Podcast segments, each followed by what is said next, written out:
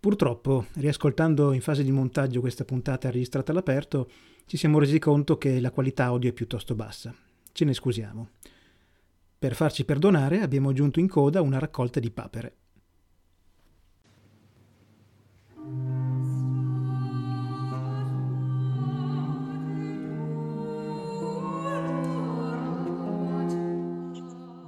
Salve, anche quest'anno siamo tornati in Val di Sole, quella che è la nostra e mia seconda casa. Siamo al cimitero strongarico di San Rocco, sopra Peio Paese, grosso modo sotto la Val della Mite, è una giornata estremamente nuvolosa e anche se siamo al cimitero strongarico quest'anno non ci occupiamo della Grande Guerra, ma di un filosofo solandro poco conosciuto ed è quindi con una puntata dedicata a Jacopo Aconcio, il teologo tollerante, che vi diamo il bentornato nella nuova puntata di Gocce di Storia, il podcast amatoriale di storia.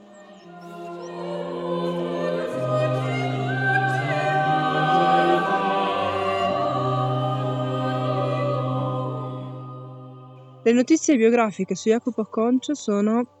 piuttosto scarse. Sappiamo che nacque fra la fine del 1400 e l'inizio del 1500. Alcuni storici lo collocano intorno al 1520.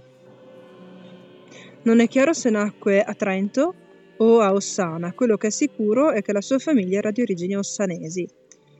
Come ho detto, le, sue, le notizie inerenti alla sua vita sono piuttosto scarse, anche l'anno della morte è abbastanza incerto, sappiamo che morì fra 1566 e 1567 circa a Londra. Jacopo Concio fu un uomo dagli interessi estremamente variegati. Infatti era un ingegnere, fu un notaio, scrisse dei trattati di teologia, di filosofia ed in effetti scrisse diversi testi su ognuno di questi argomenti, anche se una delle sue opere più famose è sicuramente Gli stratagemmi di Satana, che è un trattato di tipo teologico dove vengono prese in esame tutti i motivi per i quali si, ci si accapiglia sulle questioni dottrinali e mh, questi accapigliamenti divengono poi il modo in cui Satana si insinua nelle menti dell'uomo, dividendolo gli uni dagli altri e mh, in, questo, in quest'opera eh, Aconcio teorizza la creazione di un'unica religione, un unico credo con lo scopo di eliminare tutte quelle dispute dottrinali che altro non facevano che dilaniare l'umanità e in quegli anni effettivamente l'Europa era divisa essenzialmente fra cattolici e protestanti. Come dicevo prima, i dati biografici su Aconcio sono pochi. Sappiamo che nel 1548 circa conobbe a Trento l'arciduca Massimiliano d'Asburgo. Costui era l'erede al trono del Sacro Romano Impero, che era ancora cattolico, e in effetti eh, Massimiliano era peraltro di intima fede protestante, ma dovette poi convertirsi al cattolicesimo, un cattolicesimo poi essenzialmente di facciata, per poter ascendere al trono. Nel 1551 lo seguì a Vienna, dove visse per alcuni anni, e fe- facendogli appunto da segretario. Di questo periodo passato a Vienna non si sa nulla. Probabilmente respirò eh, l'aria eh, che tirava corte, quindi dove c'era un erede al trono che avrebbe volentieri abbracciato la fede protestante, ma le ragioni di Stato volevano che andasse in tutt'altra direzione, e alla fine tornò poi comunque in Italia perché nel 1556 Jacopo era al servizio del cardinale Cristoforo di Madruzzo, dove rimase fino al 1556 circa. Fu probabilmente in quegli anni, quindi fra 1551 circa 1556, che Aconcio cominciò a sviluppare l'idea di abbandonare la Chiesa cattolica. Ovviamente quando una persona abbandona una fede per abbracciarne un'altra è difficile stabilirne sia i tempi che i modi perché è un processo che avviene essenzialmente nel cuore di quella persona lì e quindi non è che c'è più di tanto da indagare. Vienna, come ho detto, ehm, dove c'era la corte asburgica, era in quegli anni, come molte altre città europee, in preda a forti fermenti religiosi. A Trento, peraltro, si stava tenendo il concilio, che durò per quasi vent'anni, il cui scopo sarebbe stato, in teoria, quello di eh, ritornare a unire le due anime che stavano dividendo l'Europa in quegli anni. In realtà il concilio poi non ci riuscì assolutamente, tanto che eh, fu da esso che poi prese corpo quella che è nota come Controriforma, che furono tutte quelle misure eh, prese per riportare quanti più fedeli in seno alla Chiesa cattolica, ma che poi in realtà ebbero di fatto un effetto essenzialmente repressivo e ehm, la riforma protestante continuò ad andare dove voleva e doveva andare e quindi non ci fu più eh, nessuna possibilità di riparare questo scisma che si era andato aggravando poi nel corso dell'intero secolo, tra, diciamo quindi fra la fine del 1400 eh, fino ad arrivare appunto agli anni in cui il Concilio di Trento prese forma. Tanto che quasi a sancire questa ulteriore divisione, nel 1555 venne siglata quella che è conosciuta come la pace di Augusta, la quale fra tutte le sue clausole aveva poi quella che ci interessa di più, quella secondo la quale i sudditi avrebbero dovuto seguire la fede del sovrano che in quel momento era al trono e quindi piano piano andò eh,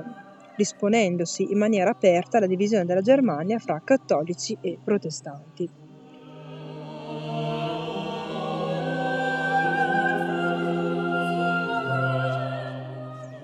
Aconcio fu eh, fortunato a poter andare a servizio del cardinale, di, il cardinale Madruzzo perché era un uomo estremamente tollerante. In un momento in cui la Chiesa Cattolica andava inasprendo enormemente le pene per chi eh, si opponeva all'ortodossia,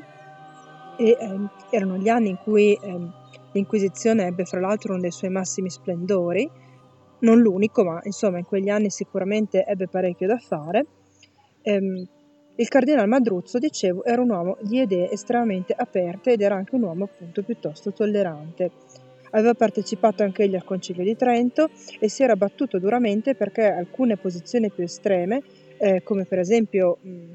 la traduzione della Bibbia in volgare perché fosse eh, comprensibile a tutti, eh, venissero accettate, una cosa che a dire la verità non ebbe un gran successo e eh, si prese anche la briga di ospitare presso la propria abitazione alcuni uomini che erano considerati in odore di eresia. Eh, il cardinal Madruzzo doveva rapportarsi per ragioni geografiche con la famiglia degli Asburgo e tentò sempre di eh, tenere dei buoni rapporti con entrambi i rami, perché c'era il ramo spagnolo che era strettamente eh, cattolico sotto la guida di eh, Filippo II di Spagna, mentre c'era il ramo tedesco che andava avviandosi verso la fede protestante e in particolar modo verso la fede luterana.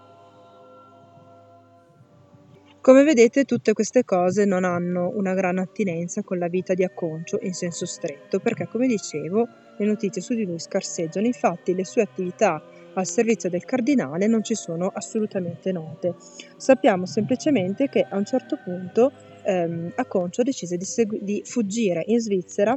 quando venne arrestato un vescovo che era ritenuto troppo vicino ai luterani. Le misure appunto che abbiamo detto che si adottavano contro i, i non aderenti all'ortodossia eh, erano piuttosto dure, probabilmente Ormai egli si riteneva un po' troppo vicino alla fede riformata per potersi sentire al sicuro in Italia e quindi decise di emigrare nella più tollerante Svizzera. Andò quindi a Zurigo dove conobbe eh, un uomo che era anche lui un insigne teologo, tale Bernardo Ochino, che era stato pastore a Londra della prima comunità evangelica di lingua italiana e che era dovuto fuggire dall'Inghilterra con l'ascesa di Maria Tudor a seguito della morte del fratello Edoardo VI che era morto nel 1553. Attraverso di lui Aconcio conobbe tutte delle persone che facevano parte dell'establishment della corona, che um, gravitava intorno alla corona inglese e quando cinque anni dopo ascese al trono la protestante Elisabetta II, Aconcio si lasciò convincere dall'ambasciatore francese Nicolas Throckmorton ad andare in Inghilterra. Tale richiesta ehm, era nata dal fatto che Aconcio era divenuto un esperto in fortificazioni e in Inghilterra in quegli anni aveva paura di essere invasa dalla Francia e anche dalla Spagna, oltre che dalla Scozia, che era la loro sempiterna nemica. Il primo, il segretario della regina, William Sessi, stava cercando qualcuno appunto che potesse mettere mano alle fortificazioni che si affacciavano sul mare, venne fatto il nome di Aconcio, la regina, o meglio il suo segretario diede il benestare e anche Aconcio ovviamente eh, dette proprio assenso a partire e verso il 1558-1559 Aconcio partì per l'Inghilterra. Gli venne data una pensione annua e al netto di tutti i suoi incarichi egli, eh, con una certa indipendenza economica, fu libero di continuare a coltivare i propri pensieri e interessi più intellettuali.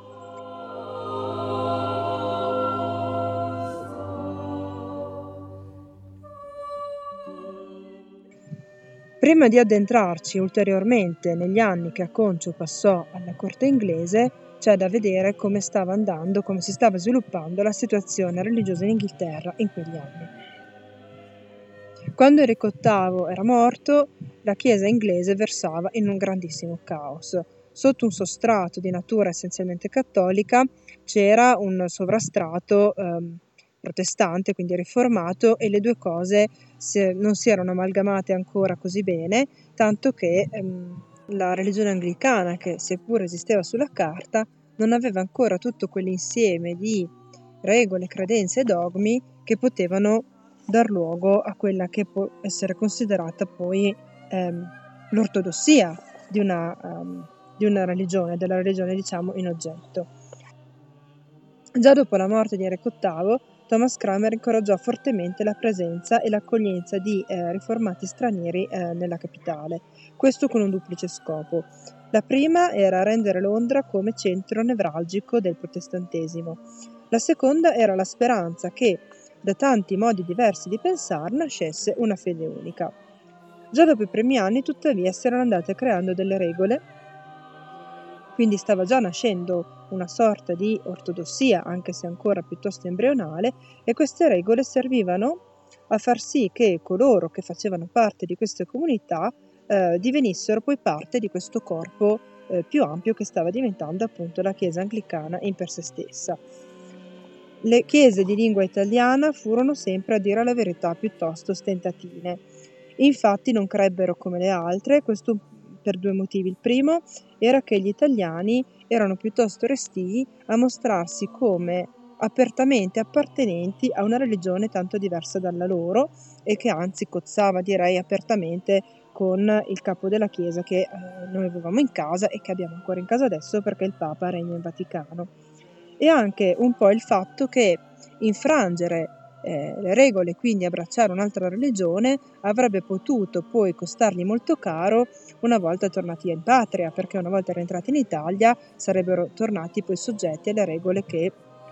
regolavano, scusate il gioco di parole, il cattolicesimo. E dato che gli italiani tendenzialmente eh, stavano eh, all'estero per un po' di anni e poi rientravano, non trovavano quindi eh, essenzialmente fruttuoso per loro esporsi in questo modo per poi tornare a casa e dover pagare eventualmente un fio eh, piuttosto alto. Quindi le chiese italiane a Londra di fatto continuavano a sopravvivere grazie alla presenza di stranieri che privi di una chiesa eh, del loro paese aderivano appunto poi a, alla nostra. Quando Aconcio arrivò in Inghilterra, la Chiesa inglese si stava or- ormai avviando a un processo di uniformità della fede stessa e eh, chiese quindi alle chiese estere di adeguarsi mostrando eh, di considerare come buoni i precetti che loro stessi avevano creato e che volevano quindi che fossero messi in opera perché ora non avevano più tanto bisogno di nuove idee, di nuova linfa, quanto piuttosto di avere la conferma di quanto avevano fatto e per consolidare il lavoro che era stato fatto era ora di porre un freno a tutte le nuove idee e di cominciare a incamerare quelle che erano state messe in piedi e far sì appunto che il popolo le facesse proprie. Aconcio si unì alla Chiesa spagnola eh, in una data eh, che a noi è sconosciuta, eh, tuttavia sappiamo che nel 1562 era diventato un suo membro eminente. La Chiesa spagnola era eh, guidata da un uomo che era arrivato in Inghilterra sotto Caterina d'Aragona quando si era sposato con Enrico VIII, poi questi si era convertito alla, alla religione riformata ed era appunto guidata da, da quest'uomo che era uno spagnolo ovviamente. Quando Aconcio arrivò in Inghilterra le chiese straniere che erano più, eh,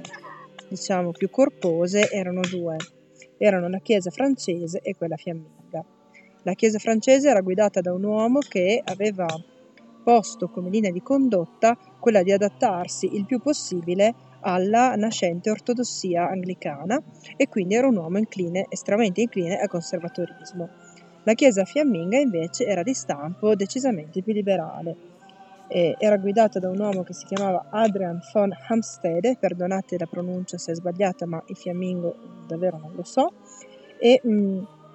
era un uomo di tendenze estremamente liberali tanto che nel momento in cui un gruppo di anabattisti ingle- eh, che risiedevano a Londra si trovò nei guai, egli cercò di proteggerle fino davvero a, qua, a che gli fu possibile. Gli anabattisti erano una branca della Chiesa luterana, erano una, un gruppo di persone che professava un credo estremamente eh, rigido per certi versi e da altri estremamente aperto e tollerante perché ehm, professavano la più netta separazione possibile fra Stato e Chiesa, eh, il battesimo per loro era da somministrarsi soltanto quando si era adulti, la Chiesa era considerata come un gruppo di uguali, quindi eh, rigettavano una qualunque idea di gerarchia ecclesiastica,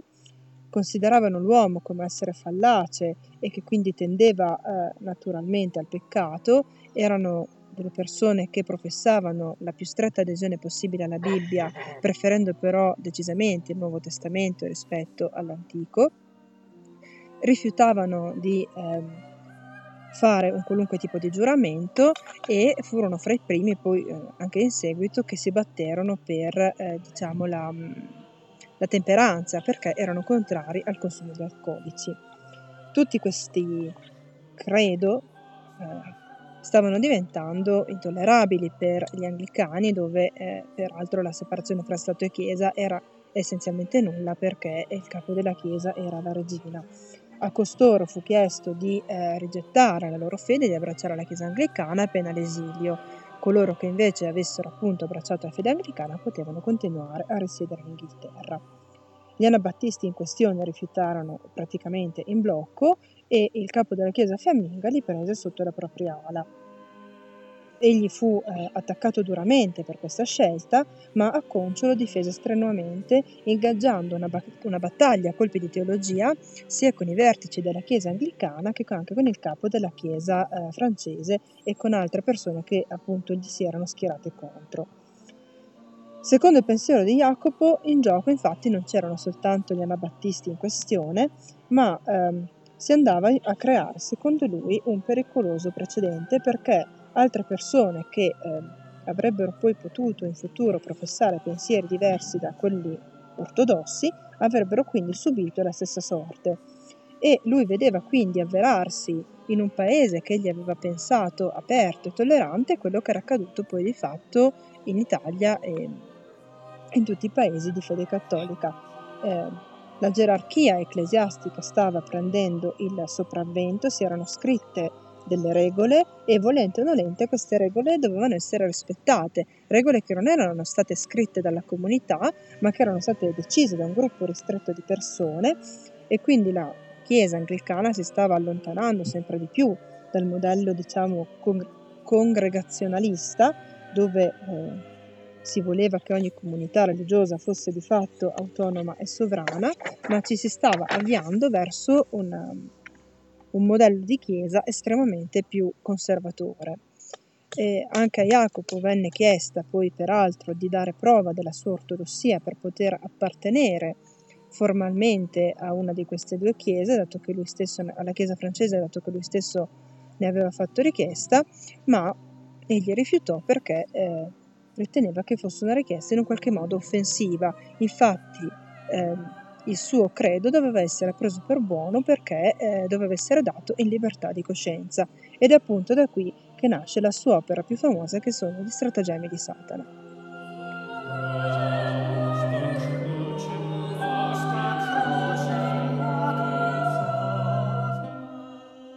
Nell'opera, che è chiaramente rivolta ai riformati, eh, che sono sempre comunque contrapposti ai papisti che vengono considerati dei nemici, si evince chiaramente quanto egli deplori il crescente irrigidimento della dottrina che andava in deciso contrasto, secondo lui, con la libertà di pensiero che invece aveva mosso Lutero quando si aveva iniziato ad allontanarsi dal cattolicesimo. Ai suoi occhi il rigore con cui il capo della Chiesa fiamminga era stato perseguitato um, era da equipararsi alla stessa superbia arroganza che aveva mosso i papisti quando avevano iniziato ad allontanare e condannare coloro che avevano iniziato a sviluppare prima e ad aderire dopo al pensiero riformato. Un'arroganza che aveva dato vita a uno scisma poi di portata eh, di fatto eh, continentale. Tutte queste cose, secondo lui, venivano proprio dallo stesso Satana. Infatti era il demonio che si insinuava nella mente già eh, fallace dell'uomo, già predisposta um, all'errore, perché eh, l'uomo appunto è portato al peccato e aveva quindi gioco facile. Nello stesso modo Jacopo biasimava quelli che erano chiamati gli atti di contrizione pubblica, a cui erano chiamati ed esposti poi anche tutti i peccatori e i dissidenti. Era secondo lui una forma di penitenza eccessiva perché soddisfava sempre, di nuovo, l'arroganza di coloro che si ritenevano nel giusto. Meglio sarebbe stato promuovere delle forme di pentimento in forma privata o intima addirittura, perché esporre le persone al pubblico ludibrio aveva, e non a torto, devo dire, il sapore del trionfo. Quindi più che una giustizia sembrava che gli altri, volesse, coloro che si ritenevano nel giusto, volessero assaporare un trionfo che ai suoi occhi era eccessivo e anche ai miei, devo dire. Sempre per lo stesso motivo, bene o male, Aconcio non tollerava nemmeno le confessioni di fede. Egli le vedeva di fatto o come un modo per mascherarsi e simulare una fede che non c'era, o come il mezzo per la nascita di mille rivoli, di mille sette, in cui effettivamente quella chiesa protestante andò poi a, a sbrodolarsi. Ehm, secondo lui, eh, le persone che facevano una confessione di fede non spinte dalla vera fede, avevano l'appoggio del pubblico perché la confessione di fede l'avevano fatta e quindi si dava per buono che fosse così. Ma mh, questi dissimulatori, che erano spesso poi anche degli eruditi eh, di un certo pregio, ascendevano ai vertici della Chiesa, ma privi del sostegno della vera fede, eh, operavano più per se stessi che per la fede in sé e quindi alla fine cosa producevano? Ulteriori lacerazioni.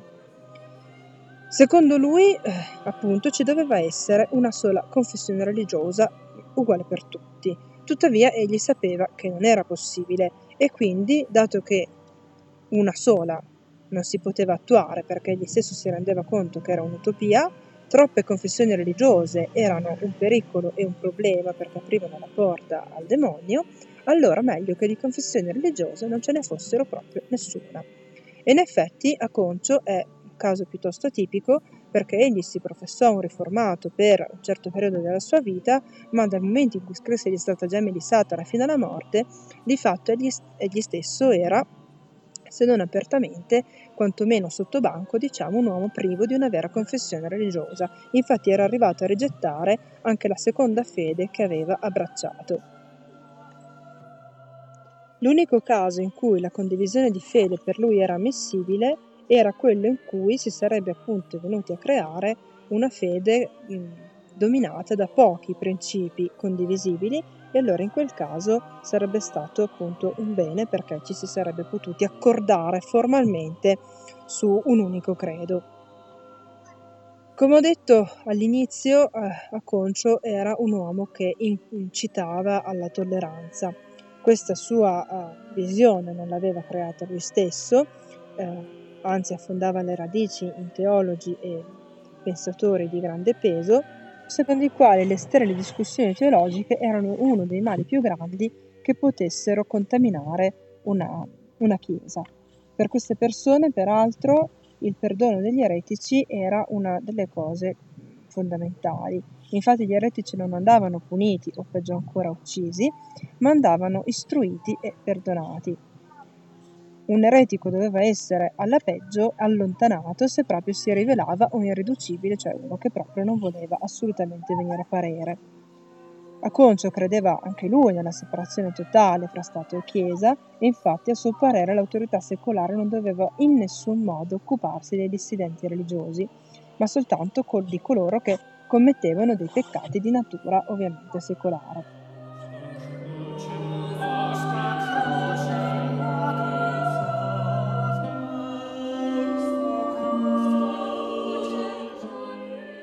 Alcuni dei mali che gli vedeva come più eh, lampanti sia nelle persone che eh, si occupavano della giustizia civile e anche coloro che poi occupavano delle posizioni di rilievo nella gerarchia ecclesiastica, erano la vanità, l'eccesso di venerazione da uomo a uomo, perché queste persone si innalzavano talmente tanto, ovviamente nella loro superbia e arroganza, che arrivavano a ritenersi quasi al pari di Dio e quindi bisognose e desiderose anche dello stesso tipo di venerazione, che però quindi non era una venerazione dall'uomo al divino, ma appunto, come ho detto, da uomo a uomo,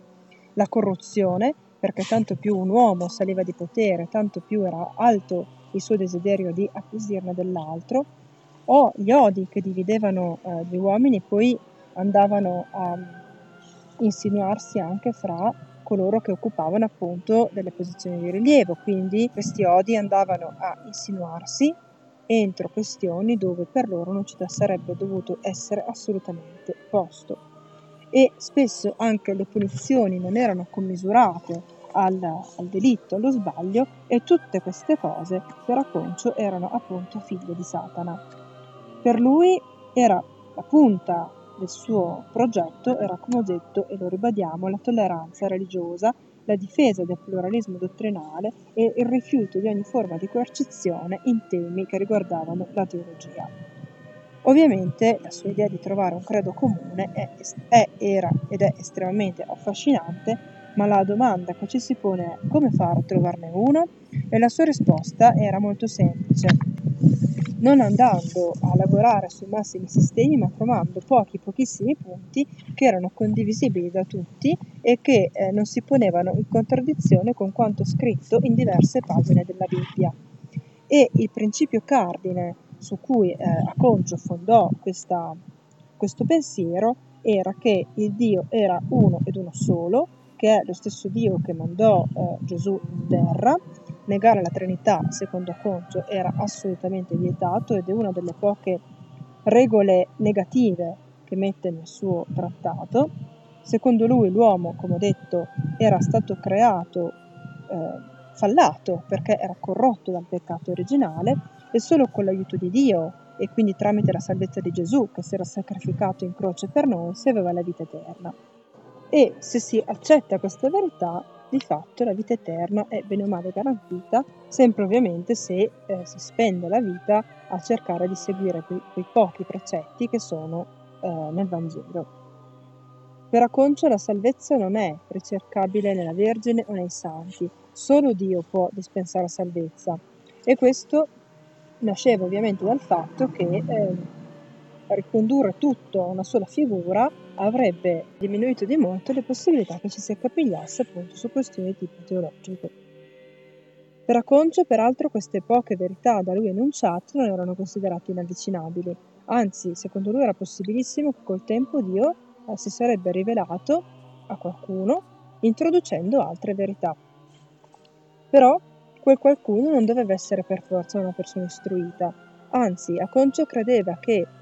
eh, Dio potesse rivelarsi, e forse lo faceva anche più volentieri, a persone che non erano così in, in alto nelle gerarchie perché erano persone prive di eh, secondi fini e di altri interessi. Era per questo motivo che Aconcio nutriva un profondo disgusto per i concili. Infatti, secondo lui, in questi luoghi di fatto ci si accordava per maggioranza, senza dare voce e spazio alla propria coscienza. I concili quindi dovevano essere di fatto un posto dove ci si poteva mettere a discutere in maniera franca e aperta, senza timore di ripercussioni o eh, il timore di venire cacciati ovviamente dalla, dalla comunità e le decisioni che venivano prese non dovevano essere prese perché un certo numero di persone la pensava in quel modo, ma perché ognuno in libera coscienza sentiva che quella era la decisione da prendere.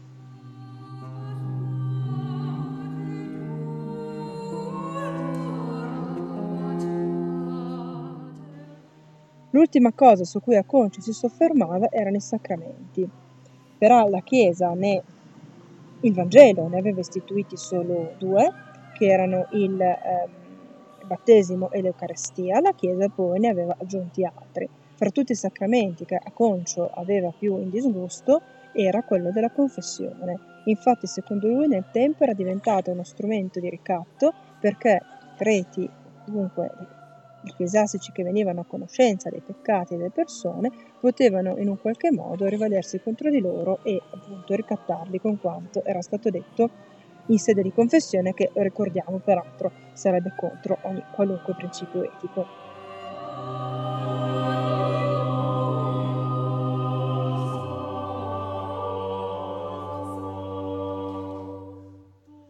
Come ho detto, la, l'opera che Aconcio scrisse era indirizzata di fatto ai riformati. Gli stratagemmi di Satana furono pubblicati a Basilea ed ebbero una fortuna incredibile, non subito, cioè subito sì ebbero una buona risonanza, ma una risonanza che durò nel tempo,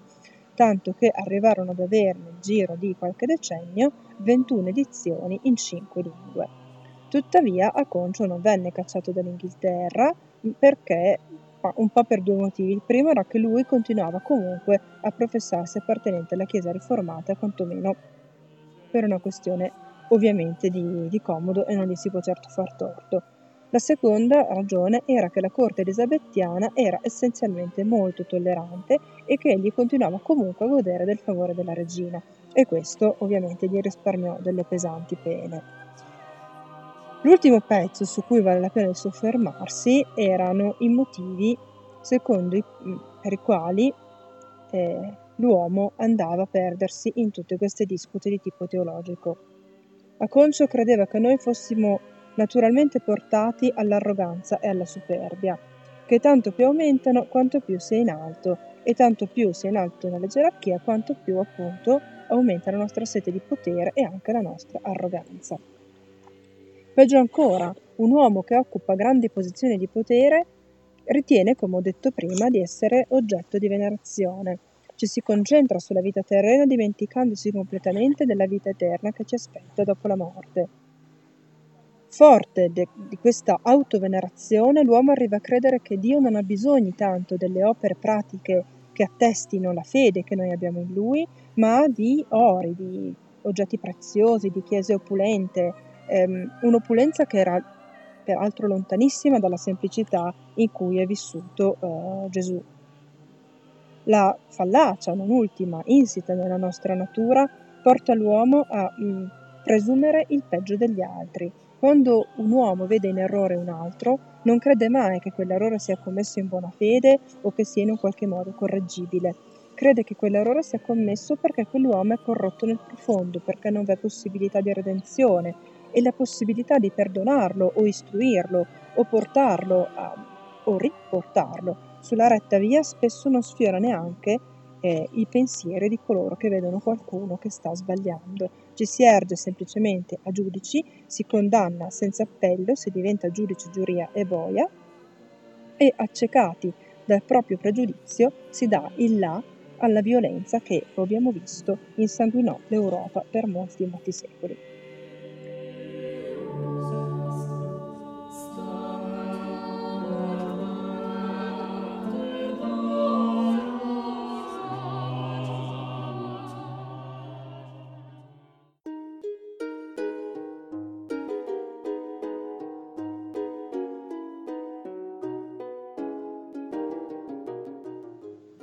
Questa, questa è una puntata un po' atipica, perché di storico in questa puntata c'è da dire la verità, c'è poco. C'è qualche accenno alla situazione dell'Europa, ma eh, qualche accenno alle figure che eh, girovagavano, ma di fatto ci siamo soffermati ampiamente su, eh, su, quest'opera che appunto è un trattato teologico, un po' perché eh, l'abbiamo fatto un po' perché Aconcio è una figura poco nota e che eh, merita di essere conosciuta perché eh, ha un pensiero che per l'epoca in cui visse non era davvero da poco e un po' perché sembra attagliarsi perfettamente al periodo storico che stiamo vivendo e anche perché nonostante siano passati quei 500 anni circa è ancora eh, piuttosto attuale. Eh, chi parla è una cattolica non praticante, fortemente anticlericale e eh, io mi riconosco perfettamente eh, in tutto quello che eh, è stato detto. Ma appunto quest'opera e degna di nota, ci piaceva, e anche la sua figura, una figura così poliedrica e così proiettata nel futuro non poteva, a nostro parere, passare sotto silenzio. In generale vi ringraziamo ancora una volta per ascoltare il nostro podcast, per scaricarlo. Se volete lasciarci delle recensioni su iTunes ci fate piacere. Eh, sul sito trovate alla sezione contatti il form per lasciarci eventualmente un messaggio per richieste, chiarimenti, dubbi e tutto quello che vi passa per la testa. Sulla pagina del sito, oltre alle indicazioni bibliografiche e musicali usate per allestire la puntata, poi trovate anche cose che in puntata eh, non ci stanno per, per, motivi di tempo ed eventuali quanto, c'è da dirlo, rare correzioni, quindi date un'occhiata sempre anche a quello. Vi ringraziamo di nuovo per essere stati con noi e a risentirci alla prossima.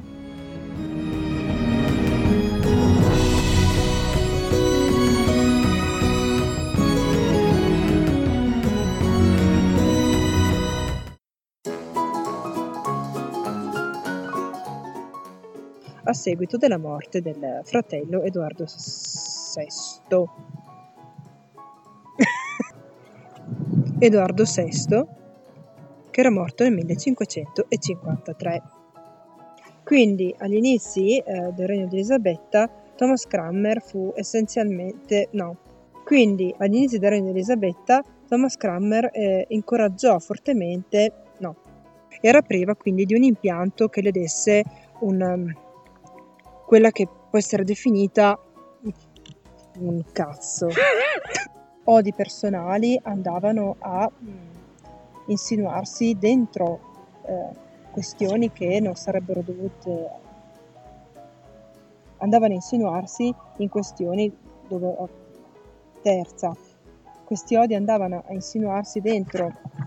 cose dove per loro non ci sarebbe dovuto stare assolutamente posto e eh, essere assolutamente posto. Questi odi andavano a insinuarsi entro questioni dove per loro non ci sarebbe dovuto essere assolutamente posto.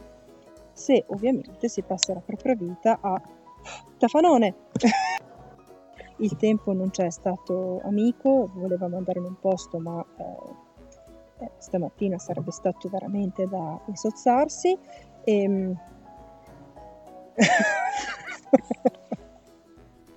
Per farci perdonare abbiamo giunto in coda, non mi ricordo più.